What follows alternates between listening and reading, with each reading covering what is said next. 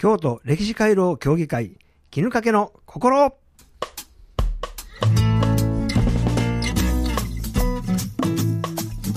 こんにちは。京都歴史回廊協議会清水則夫です。絹かけの心。このコーナーでは京都歴史回廊協議会の活動を紹介しながら京都北西部の魅力を伝えていきたいと思います。はい清水さん今日もよろしくお願いします。よろしくお願いします。はい今日なんかゲストの方また来ていただいてまではす早速ご紹介しましょう。はい。京都歴史回廊協議会常任幹事金崎義信様の代理で仁和寺財務部配管課書記の鳥越常生さんです。こんにちは。こんにちは。よろしくお願いいたします。よろしくお願いいたします。今日はあれですね。仁和寺の魅力いっぱいお話しいただけるんですかね。はいそうなんです。えー私が日頃仁和寺さんに行って気になっていることをあれこれ伺っていこうと思っています。はい。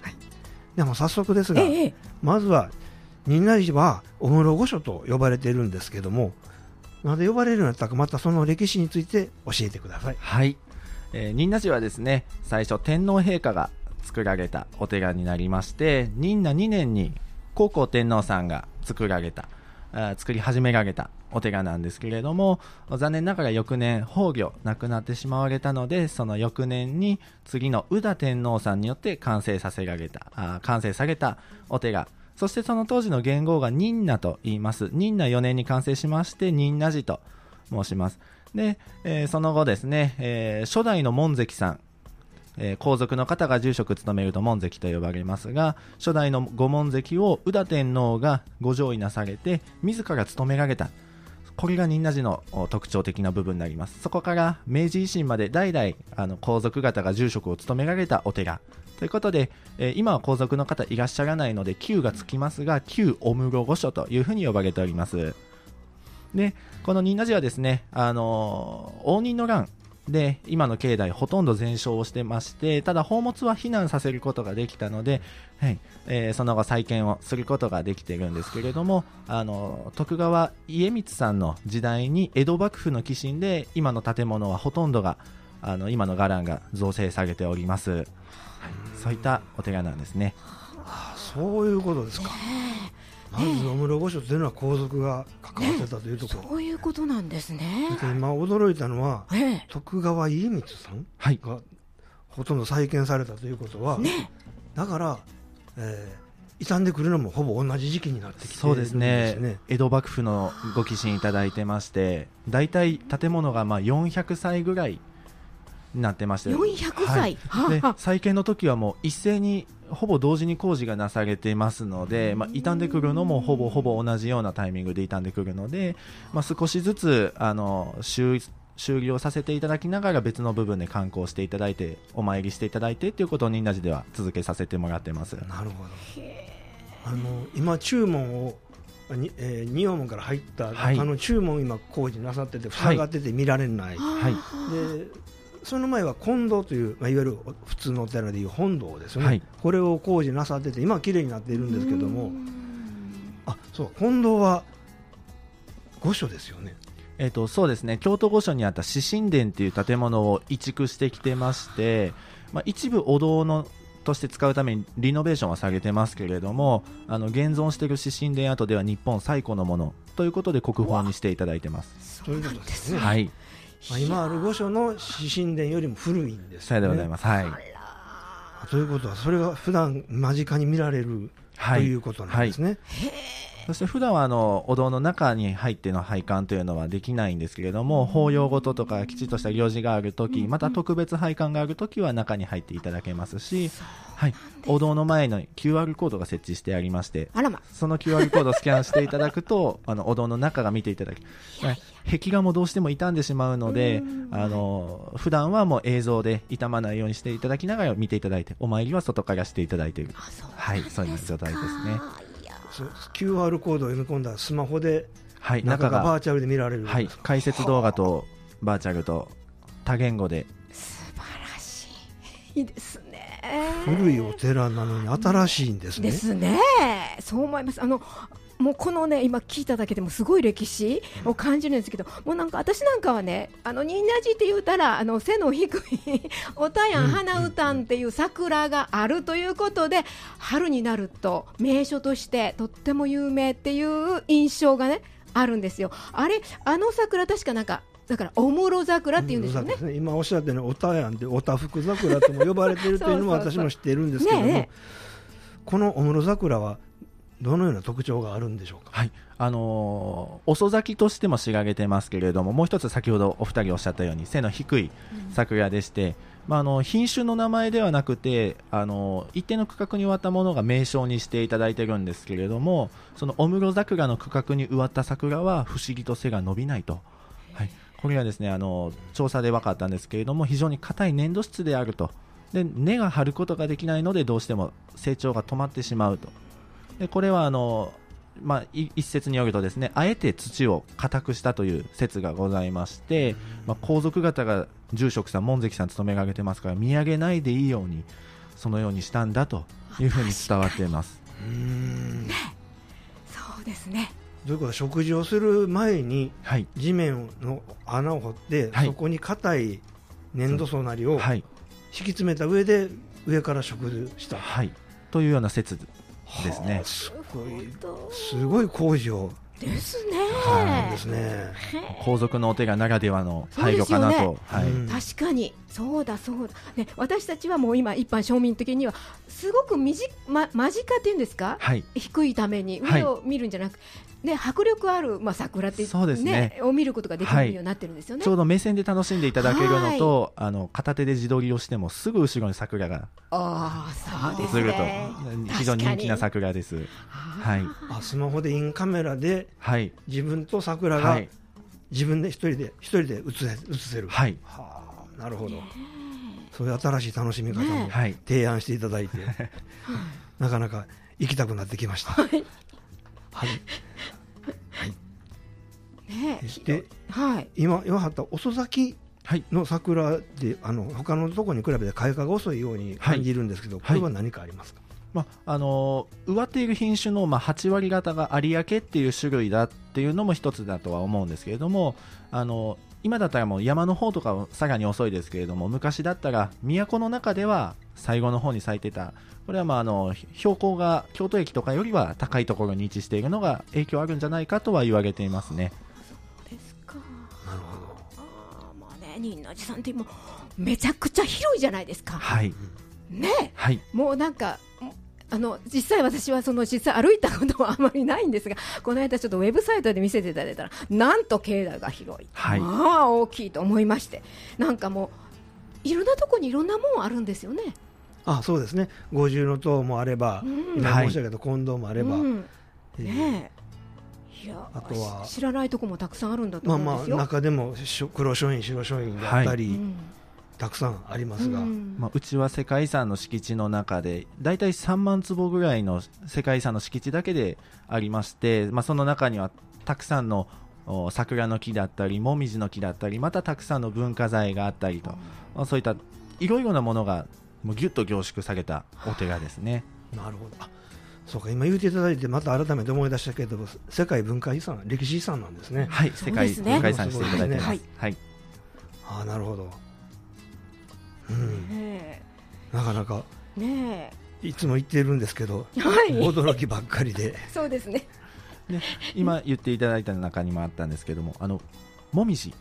も非常に綺麗でしてあのはい。桜が有名なお寺なんですけれども、あの初夏には青もみじが綺麗であったり秋にはあのいろいろな木があの紅葉をしていって、ええ。であの境内がですね、まあ、平成29年、30年とかに大型台風の影響で、まあ、木が倒れちゃったりもしたのでたくさんの方々に肝心とかあのご寄進いただいて植樹をさせていただいてその木木々もですねだんだん成長してますので春は桜以外にも三つ葉ツツジだったり今少しずつ色づきが始まってますけれども紅葉も圧巻の景色を見せてくれます。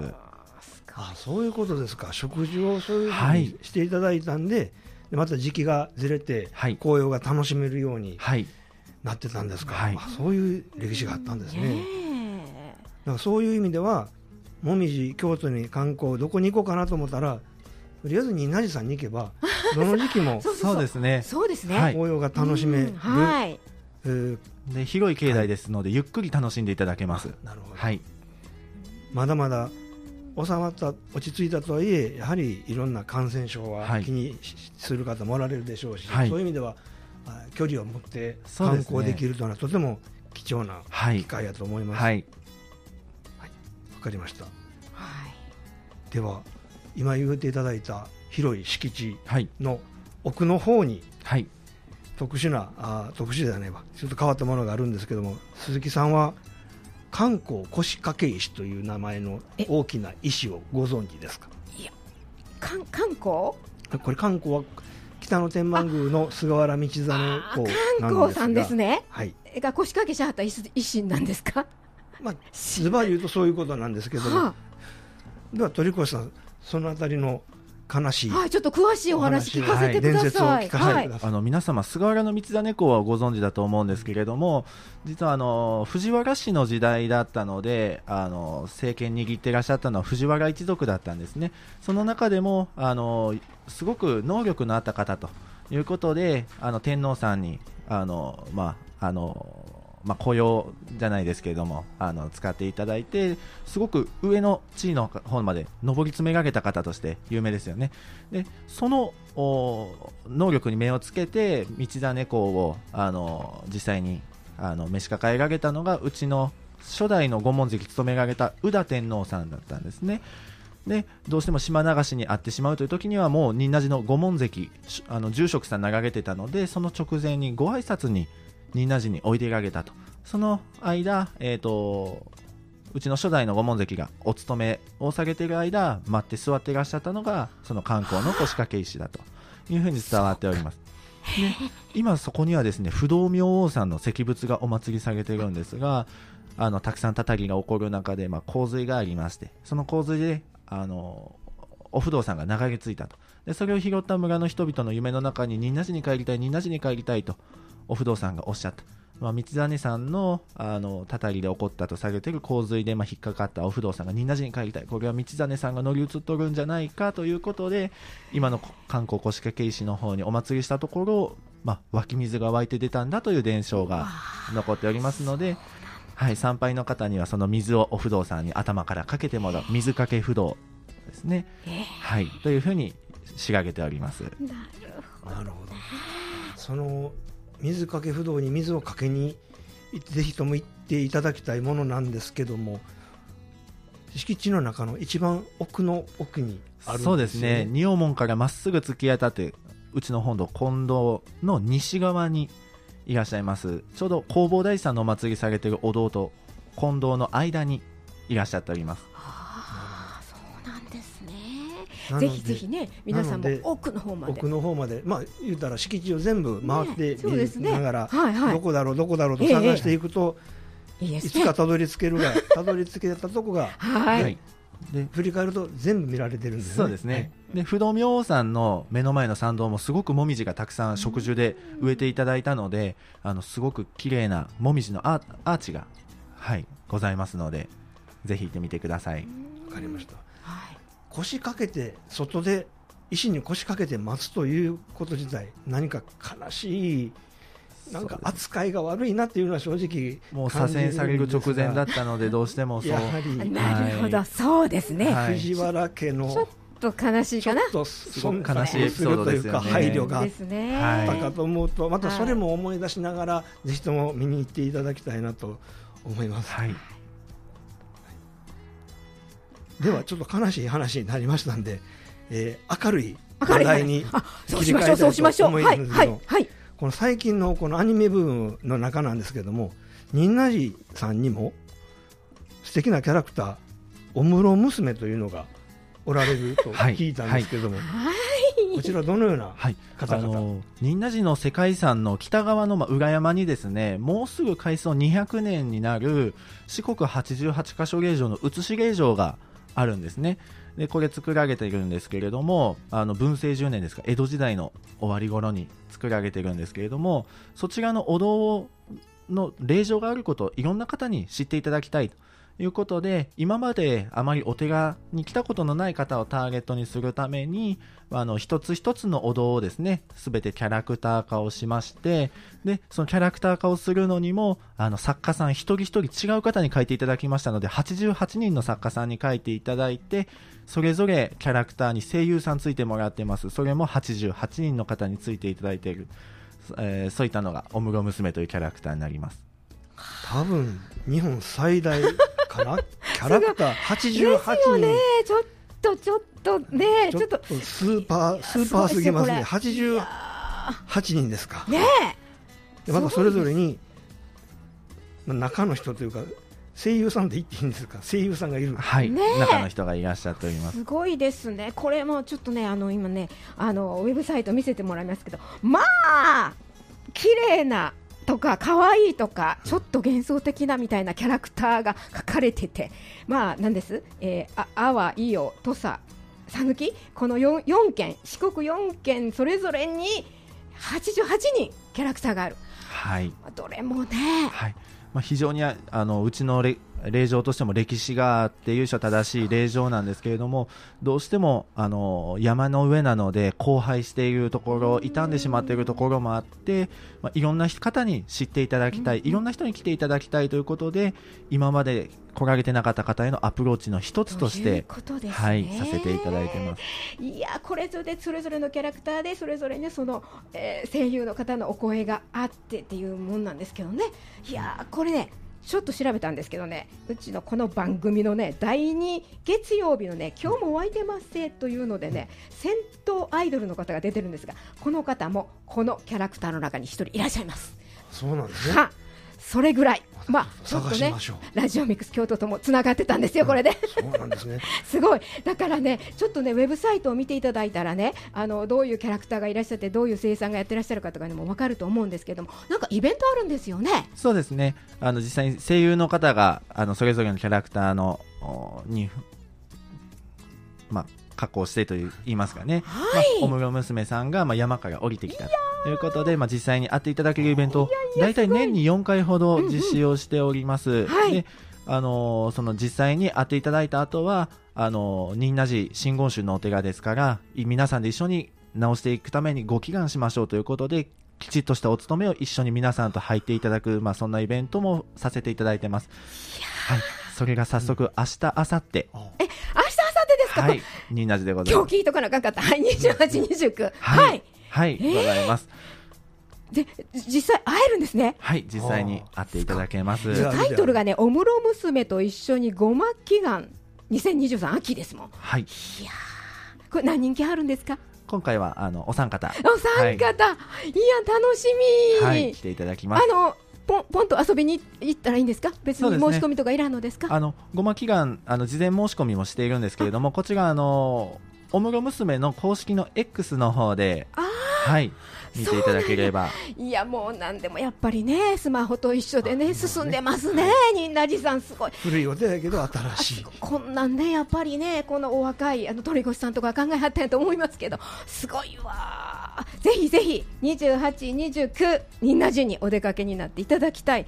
でお出かけになっていただきたいって言ったらなんかまたイベント11月にあるんですよね、はい、京都歴史回廊協議会主催で御朱印帳を作ろうというイベントをさせていただきます。御朱印帳を作ってもらいます、はい。えー11月11日の土曜日に朝9時半から、えー、仁和寺の中にお室会館という施設がございまして、はい。こちらの方で小学生対象でなんと参加費は1200円というお。御朱印帳を買うより安いようなお値段で自分だけの御朱印帳を作って持って帰っていただくイベントを行います。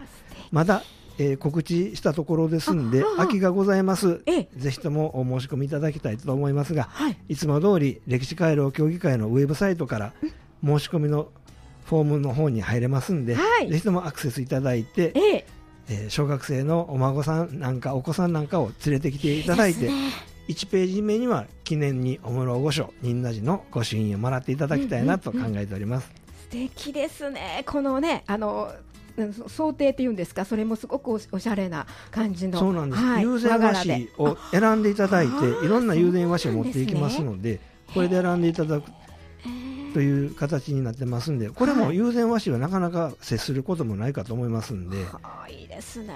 これで素敵な御朱印帳を作ってもらいたいと思います。そうですね。あの仁和寺のお坊様のご法話もしていただけるし、はいなんかガイドもしていただけるんですか？そうなんです。えあーー立命館大学で観光ガイドを学んでいる学生、今回は女の子なんですけども、ええがあー年の近いお姉さんが小学生を連れて回って仁和寺の中の境内をご説明するという時間も設けてますんで、はい。お坊様からのお話も大事なんですけども年の近いお姉さんに教えていただける方がより理解が深まると考えて企画しました。はい。わかりました。11月11日です。御朱印帳を作ろうというイベントでございます。ぜひ皆さんご参加になってください。はい。今日はですね、真言宗お室派総本山仁和寺財務部配管課初期の鳥越常生さんにお話を伺いました。鳥越さん、ありがとうございました。ありがとうございましたでは京都歴史回廊協議会絹かけの心今日はこの辺で次回は11月24日に参りますありがとうございました皆さんありがとうございました。